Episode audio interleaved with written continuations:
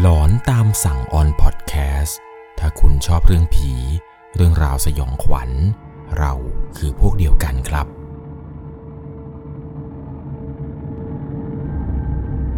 สวัสดีครับทุกคนครับขอต้อนรับเข้าสู่ช่วงหลอนตามสั่งอยู่กับผมครับnuenglc สำหรับใน EP นี้นะครับเสียงเนี่ยก็จะเริ่มกลับมาเข้าใกล้เคียงกับปกติมากกว่าเดิมแล้วเนื่องจากว่าอาการป่วยของผมเนี่ยนะครับเริ่มที่จะดีขึ้นแล้วหลังจากที่ไปแอดมิดนอนให้น้ำเกลืออยู่โรงพยาบาลมาได้หมอฉีดยาอะไรมาก็เริ่มรู้สึกว่าโอเคอาการเนี่ยเริ่มกลับมาดีขึ้นเลยต้องรีบกลับมาเล่าเรื่องผีให้กับทุกคนได้รับฟังกันเช่นเคยจะไม่ยอมทิ้งทุกคนให้เหงาแล้วก็ไม่ยอมทิ้งให้ทุกคนนั้นรู้สึกว่างเปล่าอย่างแน่นอนครับยังไงนะครับใน EP นี้เนี่ยถ้าหากเสียงแล้วรู้สึกว่ามีอุ้ยนิดเนี่ยก็ต้องกราบขออภัยเช่นเคย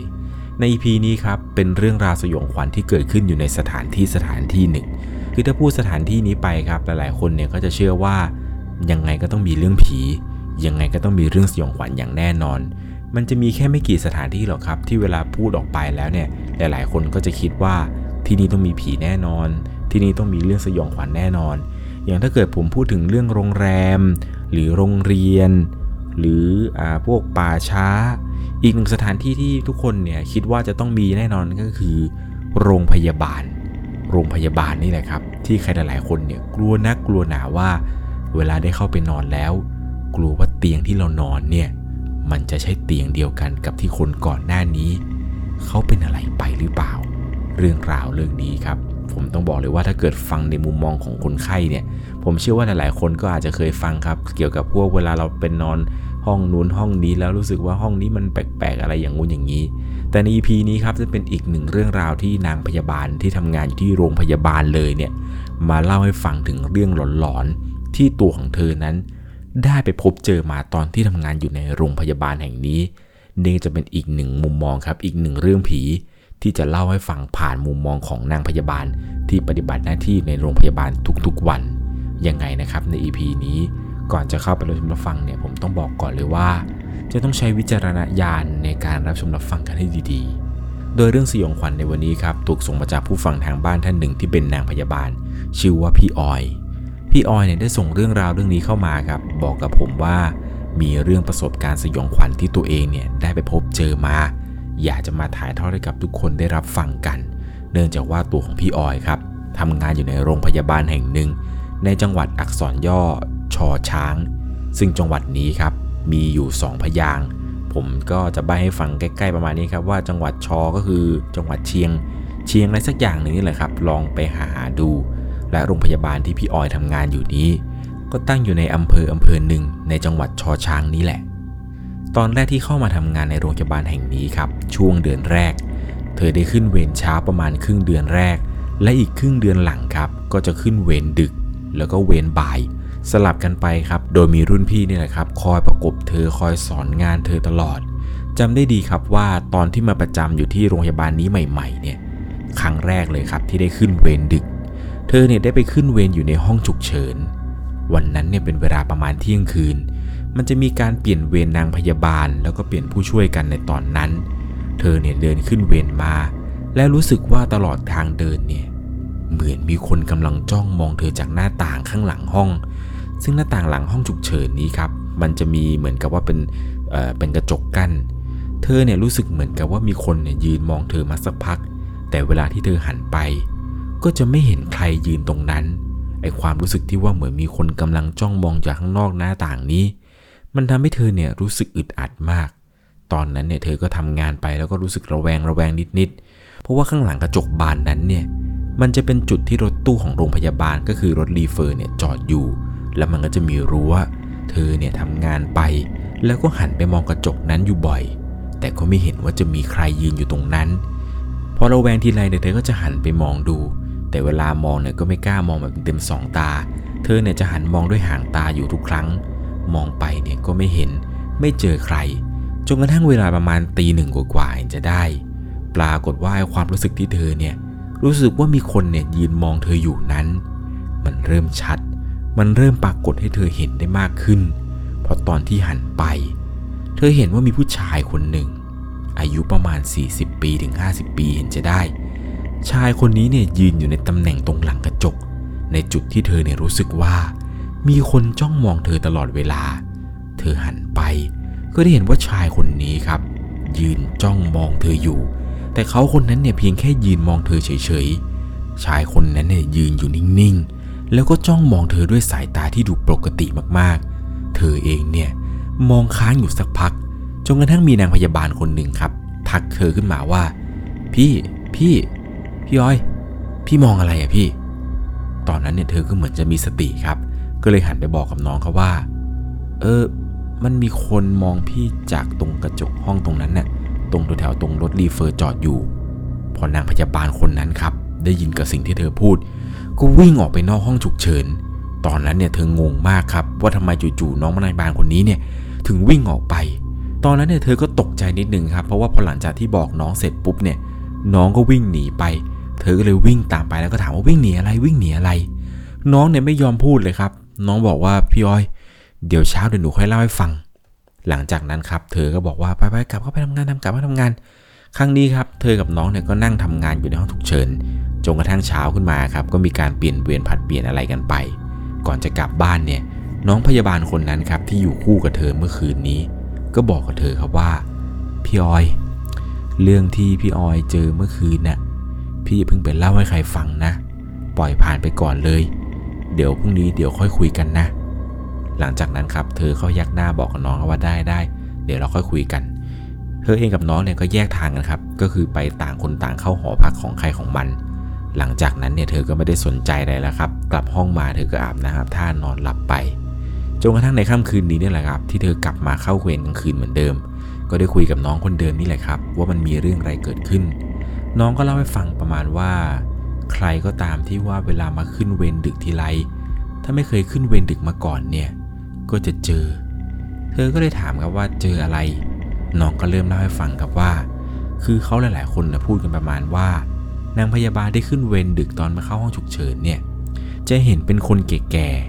กจะยืนเฉยๆยืนนิ่งๆเหมือนยืนจ้องดูนางพยาบาลทำงานกันนี่แหละพวกนางพยาบาลใหม่ๆที่ขึ้นเวรมาทีไรก็จะเห็นกันเกือบทุกคนเลย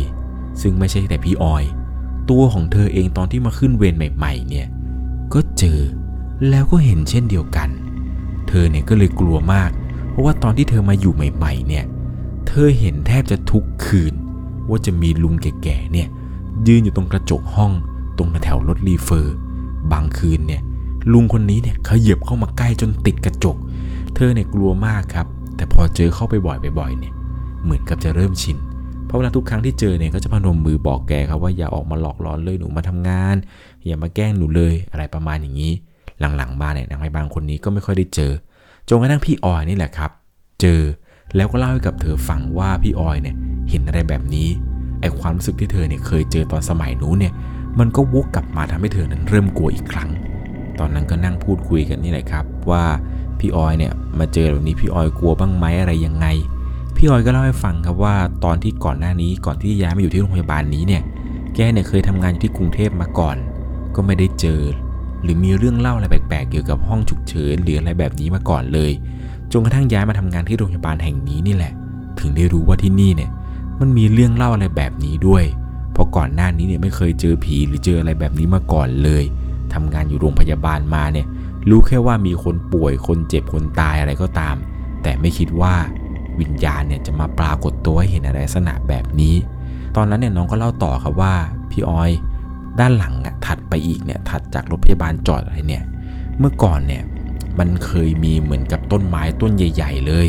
เป็นต้นไม้คล้ายๆกับน่าจะเป็นต้นโพหรือต้นอะไรสักอย่างแหละคือต้นมันใหญ่มากแต่เขาเนี่ยตัดต้นไม้ออกไปแล้วเพราะว่าก่อนหน้านี้เนี่ยก่อนที่เขาจะตัดเนี่ยมันเคยมีคนไข้ผู้ชายคนหนึ่งอายุประมาณ 40-50 นี่แหละเห็นเขาว่าเป็นโรคซึมเศร้าหนีออกจากห้องแล้วก็ไปผูกคอเสียชีวิตอยู่ใต้ต้นไม้ต้นนั้นเหตุการณ์ตรงนั้นแหละนะครับเป็นเหตุการณ์ที่นางพยาบาลทุกคนในช่วงนั้นเนี่ยจำไม่มีวันลืมคือถ้าเป็นนางพยาบาลรุ่นเก่าๆเนี่ยจะรู้เลยครับว่าเหตุการณ์ในวันนั้นเนี่ยมันสยองขวัญขนาดไหนเขาเนี่ยเชื่อกันว่าคนที่พี่ออยเห็นเนี่ยรวมถึงนางพยาบาลคนอื่นที่เขาเห็นว่ามีผู้ชายยืนอยู่เนี่ยน่าจะเป็นวิญญาณของชายคนนั้นที่ไม่ยอมไปไหนสักทีอยู่ตรงนั้นนั่นแหละอยู่มานานมาก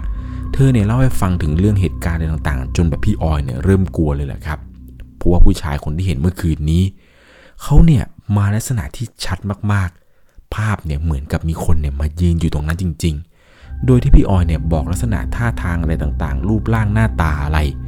นางพยาบาลหลายๆคนที่ได้ฟังเนี่ยก็ถึงกับกลัวเลยแหละครับขนลุกขนพองกันหมดในช่วงนั้นจนข่าวที่เธอเนี่ยเห็นผู้ชายคนนี้นี่แหละครับที่ตรงหน้าห้องรีเฟอร์เนี่ยกระจายไปทั่วโรงพยาบาลครับก็มีนางพยาบาลหลายท่านเนี่ยเข้ามาถามเธอครับว่าเห็นจริงหรอเห็นเป็นแบบไหนอะไรยังไง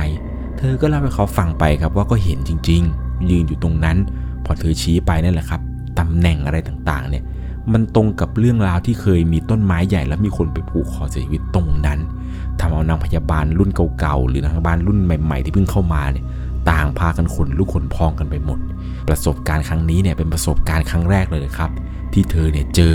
ตอนที่ย้ายเข้ามาทำงานในโรงพยาบาลนี้ตั้งแต่เดือนแรกๆเลยจนกระทั่งเธอทำงานมาเรื่อยๆครับก็ได้เห็นได้เจอเรื่องราวอะไรต่างๆที่มันหลากหลายแล้วก็ขนลุกมากขึ้นเรื่อยๆครั้งหนึ่งครับในช่วงเดือนตุลาคมของปีพ.ศ. 2560จำได้ว่าช่วงนั้นครับโรงพยาบาลทุกๆวันเนี่ยมันจะมีเคสหนักๆผ่านเข้ามาไม่ว่าจะเป็นรถชนการเสียชีวิตรถชนกับนู่นกับนี่ผู้ป่วยโดนใบมีดบาดนู่นนี่นั่นอะไรต่างๆคือวันๆหนึ่งเนี่ยครับมีเคสต่างๆเนี่ยเกิดขึ้นเยอะแยะมากมายเดือนตุลาคมของปี60นี้ครับมันมีอยู่วันหนึ่งเธอเนี่ยจำได้ดีว่ามีเคสตากับยายคนหนึ่งครับแกเนี่ยโดนรถชนอยู่ที่หน้าธกส.เขาเนี่ยแจ้งเหตุผ่านรถรีเฟอร์1669มาตอนนั้นเนี่ยรถโรงพยาบาลครับรถรีเฟอร์เนี่ยก็รีบออกไปรับออกไปทำการช่วยเหลือตากับยายคู่นี้แล้วก็นำร่างตากับยายนี่นะครับจากจุดเกิดเหตุกลับมาที่โรงพยาบาลกลับมาในห้องฉุกเฉินนี้ครับตอนนั้นได้มีการปั๊มหัวใจของคุณตาแต่ปรากฏว่าคุณตาเนี่ยไม่รอดครับเสียชีวิตในขณะที่กำลังเดินทางมาที่โรงพยาบาลส่วนคุณยายครับอาการค่อนข้างหนักยังตรวจพบชีพจรได้อยู่เลยไม่ได้ปั๊มหัวใจแต่ปรากฏว่าพอมาถึงที่โรงพยาบาลครับแกเนี่ยมาเสียชีวิตที่โรงพยาบาลเหตุการณ์ในวันนั้นเนี่ยทำเอาเธอเนี่ยครับจำฝังใจมาเลยเพราะปกติแล้วไม่เคยเห็นคนตายต่อหน้าต่อตาแบบนี้ตอนนั้นเนี่ยเธอหดหู่หัวใจมากกลับมาบ้านครับมาร้องห่มร้องไห้ด้วยความที่สงสารคุณตาคุณยายคู่นี้มากๆจนกระทั่งเธอนี่แหละครับรู้สึกเศร้ากับเหตุการณ์อะไรประมาณอย่างนี้ก็เลยไปปรึกษากับรุ่นพี่พยาบาลคนหนึ่งครับรุ่นพี่พยาบาลคนหนึ่งเนี่ยเขาก็บอกว่าคือถ้าเห็นเหตุการณ์แบบนี้แล้วรับไม่ได้เนี่ยแนะนำว่าไม่ควรที่จะมาทำงานอยู่ในแผนกฉุกเฉินแล้วก็ไม่ควรมาเป็นนางพยาบาลด้วยตอนนั้นเนี่ยเธอก็ช็อกเหมือนกันครับไม่คิดว่าพี่พยาบาลคนนี้เนี่ยจะพูดอะไรแบบแรงได้ขนาดนี้แต่มันก็เป็นเรื่องจริงครับที่พี่พยาบาลคนนี้เนี่ยบอกว่าถ้ารับไม่ได้เนี่ยก็ไม่เหมาะสมที่จะทำงานแบบนี้หรอกตอนนั้นเนี่ยเธอก็กลับมาคิดทบทวนครับว่าคือบางทีแล้วเนี่ยเราก็ทำงานแบบนี้มันก็ต้องเจอทั้งคนเจ็บทั้งคนตายทั้งคนป่วยคือจะมาเลือกรับเคสเฉพาะคนป่วยแบบว่ารักษาทำแผลกลับบ้านเนี่ยก็ไม่ได้เพราะว่าบางทีก็จะต้องเจอเหตุการณ์ในลักษณะนี้เนี่ยครับที่เป็นลักษณะใหญ่ๆเช่นปั๊มหัวใจแล้วก็ไม่ฟื้นนู่นนี่นั่นจนสุดท้ายเนี่ยคนไข้เสียชีวิตไปเธอเนี่ยก็พยายามคิดทบทวนตัวเองอยู่นานครับว่าจะเอายังไงต่อดีแต่ก็บอกกับตัวเองครับว่าต้องทำได้สิวะทำไมจะทำไม่ได้ล่ะช่วยเหลือคนมาตั้งหลายเคสแล้วเราต้องสู้สิวะก็พยายามบอกกับตัวเองครับปลอบตัวเองครับให้กำลังใจตัวเองว่าเรื่องแบบนี้เนี่ยมันก็เกิดขึ้นได้ตลอดคนเรามีเกิดมีแก่มีเจ็บมีตายนู่นนี่นั่นอะไรไปจนเธอเนี่ยค่อยๆเริ่มปล่อยวางความรู้สึกไปเริ่มที่จะไม่มีความรู้สึกกลัวแล้วก็ร้องไห้กับเรื่องอะไรแบบนี้แล้วคิดกับตัวเองเสมอครับว่าเราต้องทำได้เราต้องช่วยเหลือคนพอเวลาผ่านไปหลายเคสเนี่ยเธอเองเนี่ยก็เหมือนกับจะปรงได้แล้วล่ะครับแล้วก็ปฏิบัติหน้าที่ต่อมาเรื่อยๆคราวนี้ครับพอมีเคสหนักๆเนี่ยอย่างเช่นเคสแบบว่าผู้ป่วยขาขาดหรือผู้ป่วยแบบโดนชนจนเละต้องมาปั๊มหัวใจอะไรต่างๆเธอก็จะรีบวิ่งเข้าไปช่วยเหลือโดยที่ไม่เอาเรื่องพวกนี้เนี่ยกลับมาคิดให้ตัวเองเนี่ยกลัวหรือรู้สึกว่าหดหู่อะไรอีกแล้วก็ปฏิบัติหน้าที่มาเรื่อยๆครับจนกระทั่งมีอยู่คืนหนึ่งจำได้ดีว่ามันเป็นคืนที่แบบห้องฉุกเฉินเนี่ยเงียบมากครับเวลาประมาณ 3:00 นกว่าคืนนั้นเนี่ยเธอก็ปฏิบัติหน้าที่เหมือนทุกๆคืนนี่แหละครับแต่เพียงแต่ว่าในคืนนี้เนี่ยมันไม่มีคนไข้เลยก็เลยมีการคุยกันภายในห้องนี่แหละครับว่าตัวของเธอเนี่ยจะขอไปงีบสักแป๊บหนึ่งตอนนั้นเธอก็เดินเข้าไปในห้องฉุกเฉินนี่แหละครับซึ่งเธอก็มองดูว่าทำเลไหนที่จะเหมาะในการพักผ่อนดีก็ได้เดินเข้าไปจนเตียงในสุดนี่แหละครับเวลาตอนนั้นก็ประมาณ 3:00 นกว่าไปนอนอยู่ในเตียงข้างในสุดเลย เพราะเนื่องจากว่าเตียงในสุดนี้ครับมันไม่ค่อยมีคนเดินพลุกพล่านอะไรเลยเวลามีเคสแต่ละทีเนี่ยเขาก็จะใช้เตียงหน้าก่อนเป็นเตียงที่แบบอยู่ใกล้กับเคาน์เตอร์พยาบาลส่วนเตียงข้างในสุดนี้ครับมันจะอยู่ตรงท้ายห้องเลยเธอเนี่ยเลือกเตียงนี้เพราะว่ามันเงียบกะว่าจะอาศัยนอนสักงีบหนึ่งหลังจากนั้นครับเธอเองเนี่ยก็เดินไปที่เตียงข้างในสุดปุ๊บเปิดม่านแล้วก็กระโดดขึ้นเตียงล้มตัวนอนไปได้สักพักหนึ่งน่าจะผ่านประมาณชั่วโมงกว่าๆตอนนั้นเนี่ยเธอเริ่มรู้สึกหนาวก็เลยนอนกอดอกตัวเองเอาไว้นี่แหละครับ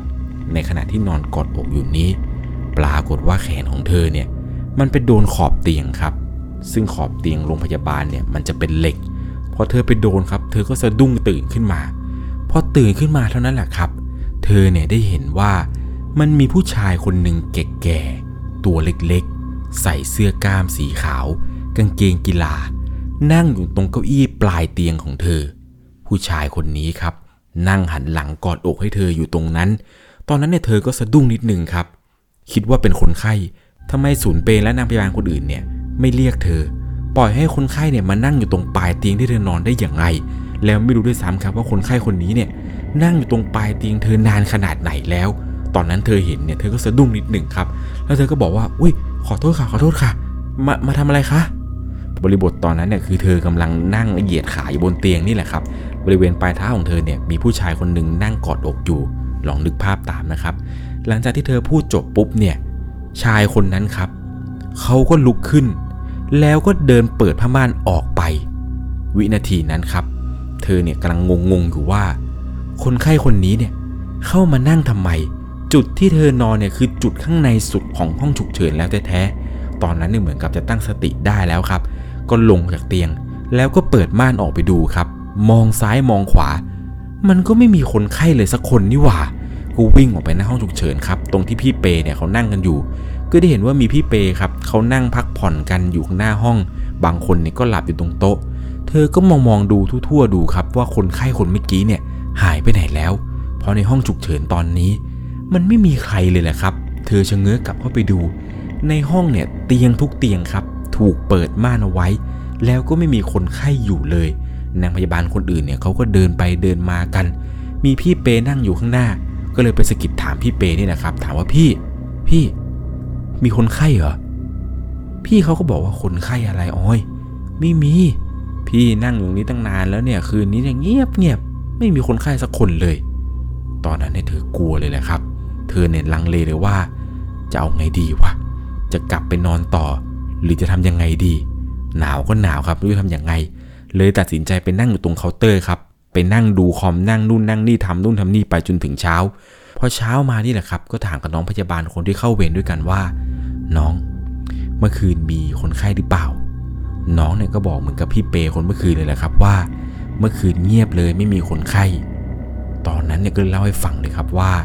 เธอบอกว่าเธอเห็นผู้ชายคนหนึ่งใส่เสื้อกล้ามนั่งหันหลังให้เธออยู่ข้างๆเปที่เธอนอนตอนนี้เนี่ยนางพยาบาลได้ฟังก็ขนลุกขนพองไปหมดเลยแหละครับต่างก็กลัวกันเธอก็ไปเล่าให้กับพี่เปฟังครับที่อยู่หน้าห้องว่าพี่เมื่อคืนเนี่ยหนูเจอแบบนี้พี่เปคนนี้ครับแกก็พูดขึ้นมาว่าโหกล้าไปนอนได้ยังไงในห้องนั้นใครเขาไปนอนกันไม่รู้หรอเขาไม่นอนกันหรอกในห้องฉุกเฉินน่ะนู่นไปนอนห้องนู่นแล้วนี่คิดยังไงเนี่ยถึงกล้าไปนอนตรงนั้นไม่รู้หรอว่าในห้องฉุกเฉินนี้ทุกอย่างเนี่ยมันอยู่รวมกันหมดเลยคนเจ็บคนป่วยคนตายรวมทุกอย่างเลยไม่มีใครเขากล้านอนหรอกนอนก็เจอดีกันทั้งนั้นแหละจนพี่เป๋ครับก็เล่าให้ฟังว่าไม่ใช่แค่เธอหรอกครับที่ไม่รู้เรื่องรู้ราวอะไรนางพยาบาลคนก่อนเนี่ยก็เข้าไปแบบนี้แหละเสียงแหกปากโวยวายลั่นห้องฉุกเฉินเลยกลางดึกใครจะไปคิดเราว่าจะมีนางพยาบาลเนี่ยกล้านอนในห้องฉุกเฉินอีกคนนึงแล้วเธอก็บอกกับพี่เปครับว่าเธอเนี่ยไม่รู้จริงๆพอดีเป็นนางพยาบาลใหม่เข้ามาอยู่ที่นี่เพิ่งจะขึ้นเวรได้ไม่นานก็ไม่รู้เหมือนกันว่าเขาไปนอนที่ไหนอะไรยังไงเรื่องราวที่เธอเจอนี่แหละครับที่ว่ามีคนเนี่ยนั่งกอดอกหันหลังให้เธอลือไปทั่วโรงพยาบาลเลยแหละครับลือกันไปใหญ่เลยว่าเหตุการณ์ต่างๆที่เธอเจอเนี่ยน่าจะไปทำบุญที่ส่วนกุศลให้กับเขาหน่อยเพราะบางทีแล้วเนี่ยเขาอาจจะมาแค่ขอส่วนบุญไม่ได้มากวนหรืออะไรต่างๆเธอก็ไปทำบุญตามที่พี่พยาบาลหลายๆท่านนะครับบอกว่าให้ไปทำบุญที่ส่วนกุศลนู่นนี่นั่นอะไรไปเช้ามาครับออกเวรเธอก็รีบไปทำบุญไปใส่บาตรอะไรให้โดยทันทีหลังจากนั้นมาครับเธอก็ทำบุญบ่อยขึ้น ที่แรกเนี่ยเธอคิดว่าทำบุญให้แล้วน่าจะจบน่าจะไม่เห็นแต่กลายเป็นว่ายิ่งทำบุญมากขึ้นเรื่อยๆสิ่งเหล่านี้ครับเธอเนี่ยกลับเห็นมากขึ้นทุกวันจนเธอเนี่ยไม่อยากจะไปทำบุญอีกเลยแหละครับตัดสินใจปล่อยเลยตามเลยไปเพราะว่ากลัวมากครับยิ่งทำบุญยิ่งเจอครั้งนั้นเนี่ยเห็นเป็นตัวนั่งกอดอกพอหลังจากที่ทำบุญไปแล้วครับทั้งได้ยินเสียงได้กลิ่นมาเห็นเป็นตัวเดินผ่านไปผ่านมายิ่งทำให้เธอเนี่ยยิ่งกลัวหนักกว่าเดิมเลยแหละครับจนเธอมีความรู้สึกว่าไม่อยากทำบุญเลยเหมือนกับว่าพอมีบุญมากขึ้นก็ได้เห็นสิ่งอะไรแบบนี้เนี่ยมากขึ้นเรื่อยๆจนกระทั่งเนี่ยเธอเริ่มรู้สึกกลัวมากขึ้นครับกับการทำงานเป็นนางพยาบาลอยู่ในโรงพยาบาลนี้แต่เธอเนี่ยก็ตั้งใจทำงานมาเรื่อยๆจนกระทั่งเข้าสู่ปีที่3ครับของการทำงานอยู่โรงพยาบาลแห่งนี้ปีนี้เนี่ยมันมีนางพยาบาลคนหนึ่งที่เป็นรุ่นพี่เขาเนี่ยเสียชีวิตลงด้วยอาการหัวใจล้มเหลวผ่านไปได้ประมาณไม่ถึงเดือนมีอยู่คืนหนึ่งครับคืนนั้นเนี่ยเธอไม่ได้อยู่เวรดึกก็มานอนพักอยู่ตรงหน้าห้องฉีดยาเก่าซึ่งในห้องนั้นเนี่ยมันจะมีตู้เก็บกล่องอุปกรณ์การแพทย์เอาไว้ซึ่งเขาจะเอาไว้ใช้กับผู้ป่วยเวลามีรถฉุกเฉินอะไรนี่แหละครับตอนนั้นเนี่ยเธอก็มานั่งงีบอยู่ตรงหน้าห้องนี้งีบไปได้สักพักหนึ่งปรากฏว่าเธอต้องสะดุ้งตื่นครับเพราะมีนางพยาบาลคนหนึ่งครับเปิดประตูเข้ามาแล้วก็มาเอากล่องนั้นเพื่อที่จะไปรีเฟอร์คนไข้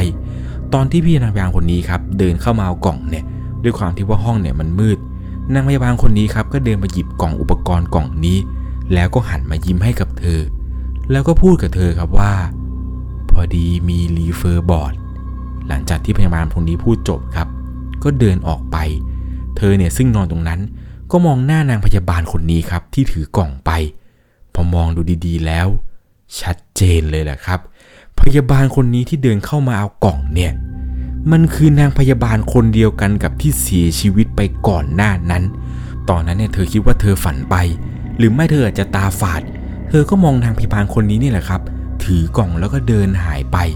สักพักหนึ่งครับก็มีนางพยาบาลอีกคนนึงเนี่ยวิ่งหน้าตาตื่นมาเปิดห้องนี้ครับแล้วก็หยิบกล่องออกไปตอนนั้นเนี่ยเธอก็ถามว่าเดี๋ยวมีคนเอากล่องไปแล้วนะนางพยาบาลคนนี้ครับก็พูดกับเธอประมาณว่าไม่มีเนี่ยรถรีเฟอร์มารอแล้วเลยรีบมาเอากล่องเนี่ยจะรีบออกไปแล้วตอนนั้นเนี่ยเธอตัดสินใจลุกขึ้นเลยแหละครับแล้วเธอก็บอกพี่เขาว่าแต่ว่ามีนางพยาบาลมาเอากล่องไปแล้วนะตอนนั้นเนี่ยนางพยาบาลคนนี้ครับที่มาเอากล่องบอกว่าไม่นะพี่เนี่ยต้องเป็นคนมาเอากล่องทำไมเหรอเธอก็เล่าให้ฟังครับว่าก็ก่อนหน้านี้มีนางพยาบาลคนนึงหน้าตาประมาณนี้เขามาเอากล่องไปแล้วพอนางพยาบาลคนนี้ครับได้ฟังสิ่งที่เธอเล่าเนี่ยก็ถึงกับขนลุกเลยครับแล้วก็บอกกับเธอว่าเดี๋ยวพี่ขอตัวก่อนนะพอดีเคสด่วนและนางพยาบาลคนนี้ครับก็หอบกล่องรีเฟอร์เนี่ยออกไปเธอเนี่ยก็นั่งคิดสักพักหนึ่งอย่าบอกนะว่านางพยาบาลคนนั้นที่เข้ามากล่องทีแรกที่เธอเห็นจะคือพี่คนนั้นพี่คนที่เสียชีวิตไปเธอเนี่ยถึงกับกลัวถึงกับขนลุกเลยแหละครับแล้วก็ไปเล่าให้กับนางพยาบาลคนอื่นๆฟังคนอื่นๆเนี่ยก็บอกกับเธอประมาณนั้นแหละครับว่าสงสัยน่าจะเป็นพี่เขาจริงๆนั่นแหละเพราะว่าก่อนหน้านี้เนี่ยพี่แกก็จะเป็นคนที่วิ่งมาเอากล่องนี้เนี่ยอยู่เป็นประจำเธอก็เล่าให้ฟังว่าแต่วันนั้นเนี่ยชัดมากเลยนะคือเห็นเป็นหน้าตาพี่แกพูดน้ำเสียงต่างๆด้วยนั่นเลยบางคนก็เชื่อบางคนก็ไม่เชื่อครับซึ่งบางคนไม่เชื่อเนี่ยก็มีแต่คุณออยเนี่ยบอกว่าวันนั้นที่เจอเนี่ยคือกลัวมากครับไม่คิดว่าจะเห็นอะไรแบบนี้แบบชัดเจนมากๆเหมือนที่เธอบอกนี่แหละครับว่าเธอเนี่ยไม่กล้าที่จะทำบุญเลยพอทำไปเนี่ยยิ่งทำยิ่งเยอะยิ่งบุญเยอะยิ่งเห็นชัดขึ้นเรื่อยๆจากทีแรกเนี่ยเห็นเป็นแค่คนมองหลังๆมาเนี่ยเริ่มมีปฏิกิริยามีการตอบโต้ด้วยแล้วยิ่งเหตุการณ์ล่าสุดครับที่เธอเจอแต่เหตุการณ์นี้เนี่ยมันเป็นเหตุการณ์ที่เธอเนี่ยทำงานเข้ามาสู่ปีที่6แล้วนะครับกับการทำงานในโรงพยาบาลแห่งนี้ต้องบอกเลยว่าเป็นเหตุการณ์ที่เธอเนี่ยจดจำมาจนถึงทุกวันนี้เลยแหละครับเพราะว่าเป็นคืนหนึ่งที่เธอเนี่ยอยู่เวรดึกในห้องฉุกเฉินมันมีคนไข้คนหนึ่งครับที่นอนรักษาตัวอยู่ในห้องฉุกเฉินเนี่ยตั้งแต่ช่วงเวลาประมาณ 3:00 กว่าจนคนไข้นี่แหละครับอาการเริ่มดีขึ้นเรื่อยๆจนเวลาประมาณ 5:00 ครับคนไข้เนี่ยอาการดีขึ้นแล้วก็ได้มีการทำเรื่องส่งตัวกลับบ้านไปพอหลังจากที่คนไข้คนนี้ครับได้กลับบ้านไปแล้วปุ๊บเนี่ยตอนนั้นครับนางพยาบาลคนอื่นๆที่อยู่ในแผนกฉุกเฉินเนี่ยเริ่มที่จะเพลียเริ่มที่จะง่วงกันบ้างก็ได้มีการแยกย้ายกันไปงีบหลับสักแป๊บหนึ่งครับเพราะเดี๋ยวว่าช่วงเวลา 8:00 นเนี่ยจะมีการผัดเปลี่ยนหมุนเวียนกันและจะได้กลับบ้านอาบน้ำนอนกันอย่างเต็มที่ ตอนนั้นครับเวลาประมาณตีห้ากว่าๆน้องคนอื่นครับในแผนกเนี่ยก็ไปงีบหลับตามจุดตรงนู้นตรงนี้ส่วนเธอเองเนี่ยแหละครับมองดูนาฬิกาดูแล้วตีห้าเดี๋ยว6โมงเนี่ยเธอจะตื่นมาเธอเนี่ยไม่อยากจะไปงีบไกลมากมายครับเลยตัดสินใจว่าตอนนั้นเนี่ยง่วงมากเลยเป็นนอนงีบอยู่บนเตียงในห้องฉุกเฉินนี่แหละครับแต่ครั้งนี้เนี่ยไม่ได้เลือกเตียงในสุดแล้วนะครับเตียงที่เธอเลือกนอนเนี่ยเลือกเป็นเตียงที่3เลยครับติดกับหน้าต่างวันนั้นเนี่ยจำได้ว่าตอนนั้นเนี่ยก่อนจะนอนครับก็เล่นมือถืออะไรไปแล้วก็มองนาฬิกาครับดูว่าตอนนี้เวลากี่โมงแล้วเวลาตอนนี้ก็ประมาณตี50นาทีหลังจากที่เธอดูนาฬิกาเสร็จปุ๊บเธอก็ตั้งนาฬิกาปลุกเลยครับให้มันปลุกตอน6โมงหลังจากที่ตั้งนาฬิกาปลุกเสร็จปุ๊บก็วางมือถือแล้วก็หลับงีบไปสักพักหนึ่งในระหว่างที่กำลังหลับไปได้สักพักเธอเนี่ยรู้สึกว่าเธอเนี่ยเริ่มหายใจไม่ออกเหมือนมีแรงหนักเนี่ยมาทับเธออยู่ตอนนั้นเนี่ยเธอแน่นหน้าอกไปหมดครับจนเธอเนี่ยลืมตาขึ้นมาแต่สิ่งที่เธอเห็นตอนนั้นคือในห้องครับในห้องฉุกเฉินตอนนั้นเนี่ยมันมืดสนิทไปหมดเลยนะครับมันมืดมากๆทั้งที่ตอนนั้นเนี่ยมันใกล้จะเช้าแล้วแผนกฉุกเฉินนี้ครับไม่เคยปิดไฟห้องเลยแผนกนี้เนี่ยสว่างจ้าตลอดเธอตื่นขึ้นมาในตอนนั้นเนี่ยเหมือนกับมีใครปิดไฟเลยครับตอนนั้นเนี่ยเธอกลัวมากจะขยับมือก็ขยับไม่ได้ครับจะขยับขาก็ขยับไม่ได้เช่นเดียวกันครับเธอเนี่ยได้แต่นอนนิ่งๆอยู่บนเปตรงนั้นแล้วก็มองซ้ายมองขวาด้วยการกอกตาไปมาก็เห็นครับว่ารอบๆข้างเธอเนี่ยมันเป็นม่านเหมือนในห้องฉุกเฉินนี่แหละครับแต่มันถูกปิดไฟจนห้องเนี่ยมืดสนิทตอนนั้นเนี่ยเธอขยับไม่ได้เธอก็รู้สึกกลัวมากครับตอนนั้นเนี่ยรู้ทันทีเลยว่านี่เราน่าจะโดนผีอำอย่างแน่นอนตัดสินใจครับหลับตาแล้วก็สวดมนต์ไปประมาณ3จบท่องไปเรื่อยๆครับแต่เหมือนกับว่ายิ่งท่องยิ่งแย่มันไม่ยิ่งทำให้ดีขึ้นเลยครับไอความรู้สึกที่ว่าหนักๆเนี่ยเธอเริ่มรู้สึกว่ามันหนักขึ้นเรื่อยๆครับจากที่แรกความรู้สึกที่เหมือนกับว่ามีใครเนี่ยมันยืนอยู่บนอกเธอแค่คนเดียวรอบนี้เนี่ยเหมือนกับมีคนประมาณ 3-4 คนครับ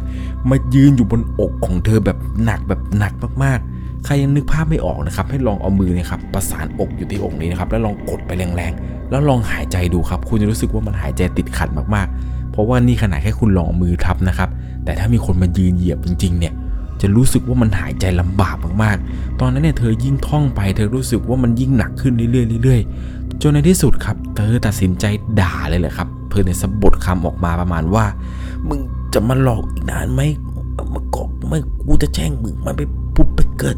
เธอเนี่ยก็พูดออกมาด้วยน้ำเสียงที่มันพูดไม่ค่อยได้ครับคือมันติดขัดมากๆเพราะว่าเธอเนี่ยหายใจก็ไม่ออกครับพยายามที่จะพูดแล้วก็จะแช่งไปเรื่อยๆจนสุดท้ายครับหลังจากที่เธอพูดจบคำว่าจะไปแช่งไม่ไปผุดไปเกิดปุ๊บเหมือนกับทุกอย่างเนี่ยมันถูกปลดล็อกเลยนะครับไอ้ความรู้สึกที่หนักๆอะไรเนี่ยมันหายไปอย่างเหลือเชื่อเลยแล้วจู่ๆครับไฟในห้องฉุกเฉินเนี่ยก็ติดขึ้นมาฟึบเหมือนมีคนเปิดสวิตช์ไฟเลยครับเธอเนี่ยตื่นขึ้นมาตอนนั้นเหงื่อเนี่ยเปียกชุ่มไปทั้งตัวหยิบโทรศัพท์ขึ้นมาดูครับเวลาเพิ่งจะประมาณตี55นาทีนี่ผ่านไปแค่5นาทีครับแต่ความรู้สึกเธอเนี่ยเหมือนกับผ่านไปชั่วโมงหนึ่งเลยเพราะว่าผีอำเธอเนี่ยอำแรงมากครับและไม่คิดเลยครับว่าเธอเนี่ยจะโดนผีอำแบบหนักขนาดนี้หลังจากนั้นครับเธอลุกออกจากเตียงไปนั่งอยู่ที่โต๊ะคอมโต๊ะเดิมครับจนเวลาเนี่ยผ่านไป6โมงคนไข้เนี่ยก็เริ่มทยอยเข้ามาเรื่อยๆเธอก็ไปเล่าให้กับนางพยาบาลคนอื่นฟังแล้วก็พี่เปหน้าห้องเนี่ยฟังอีกเช่นเคยพี่เปเขาก็พูดกับเธอประมาณว่านี่ไม่เข็ดจริงๆใช่ไหมรอบก่อนเนี่ยไปนอนเตียงนู้นก็ทีนึงแล้วรอบนี้มันนอนเตียงนี้อีกบอกแล้วไงว่าเตียงในห้องฉุกเฉินเนี่ยอย่าไปนอนใครนอนเนี่ยก็โดนทุกทีเธอเนี่ยบอกตามตรงเลยครับครั้งนี้เนี่ยเธอคิดว่าไม่น่าจะเกิดขึ้นแล้วเพราะว่าเตียงที่เธอเลือกไปนอนครั้งนี้เนี่ยไม่ได้เป็นเตียงที่อยู่ข้างในสุดเหมือนกับรอบก่อนแต่เป็นเตียงที่อยู่ข้างหน้าเลยครับเตียงที่3เลยเธอเนี่ยไม่ได้คิดเลยครับว่าเรื่องอะไรแบบนี้เนี่ยมันจะกลับมาเกิดขึ้นกับเธออีกครั้งเหตุการณ์ในวันนั้นเนี่ยผ่านไปจนมาถึงปัจจุบันเธอเนี่ยก็ยังคงทำงานที่โรงพยาบาลนี้ครับยังอยู่ที่เดิมแต่ว่าปัจจุบันเนี่ยได้มีการย้ายไปประจำอยู่ที่แผนกห้องคลอดแล้วแต่ก็มีการมาช่วยห้องฉุกเฉินบ้างบางครั้งครับที่เวลามีบุคลากรเนี่ยขาดหรือว่ามีนางพยาบาลขอลาอะไรเนี่ยเธอก็จะมาขึ้นเวรแทนให้ตลอดนี่ก็เป็นอีกหนึ่งประสบการณ์ครับที่คุณออยนามสมมุติเนี่ยได้พบเจอมาในห้องฉุกเฉินของโรงพยาบาลแห่งนี้ยังไงนะครับเรื่องราวทั้งหมดนี้จะต้องใช้วิจารณญาณในการรับชมรับฟังกันให้ดีๆบอกเลยครับว่าเตียงในห้องฉุกเฉินเนี่ยน่ากลัวจริงๆถ้าใครไม่เคยไปล่ะครับคุณจะไม่มีทางรู้เลยครับว่า ในห้องฉุกเฉินเนี่ยมันผ่านแบบหลายเหตุการณ์มากๆบางคนเนี่ยป่วยแป๊บนึงกลับบ้านไปก็จริงแต่บางคนเนี่ยเขาเสียชีวิตบนเตียงนั้นบางคนเนี่ยต้องพักรักษาบนเตียงนั้นจริงๆนู่นนี่นั่นอะไรต่างๆมันมีหลายเหตุการณ์ครับเกิดขึ้นในเตียงนั้นเรียกได้ว่า1เตียงร้อยเรื่องราวนั่นเองครับไม่ว่าจะเป็นคนป่วยคนแก่คนตายอะไรต่างๆเกิดขึ้นอยู่ในที่นั้นมันก็ไม่แปลกครับที่ทำไมคุณออยเนี่ยถึงได้เจอเรื่องอะไรแบบนี้ยังไงนะครับเรื่องทั้งหมดที่ผมบอกไปก็เป็นประสบการณ์ครับที่พยาบาลท่านนี้เนี่ยได้เจอมาจริงๆถ้าคุณไม่เจอเหตุการณ์เหมือนกับที่เขาเจอเนี่ยคุณจะไม่มีทางรู้เลยครับว่ามันน่ากลัวและสยองขวัญขนาดไหนถ้าใครมีประสบการณ์สุดหลอนอยากจะแชร์อยากจะมาถ่ายทอดนะครับส่งมาเลยครับที่แฟนเพจ Facebook 1LC ผมยังรออ่านเรื่องราวของคุณอยู่ยังไงนะครับพิมพ์เรื่องราวของคุณเนี่ยพิมพ์ทิ้งไว้ได้เลยครับเดี๋ยวผมจะเข้ามาอ่านอย่างแน่นอนยังไงนะครับก่อนจากไปในค่ำคืนนี้แล้วก็ถ้าคุณชอบเรื่องผีเรื่องราวสยองขวัญเราคือพวกเดียวกันพี่ๆนางพยาบาลคนไหนที่กำลังฟังเรื่องราวเรื่องนี้อยู่นะครับขอให้คุณนั้นโชคดีไม่เจอผีสวัสดีครับ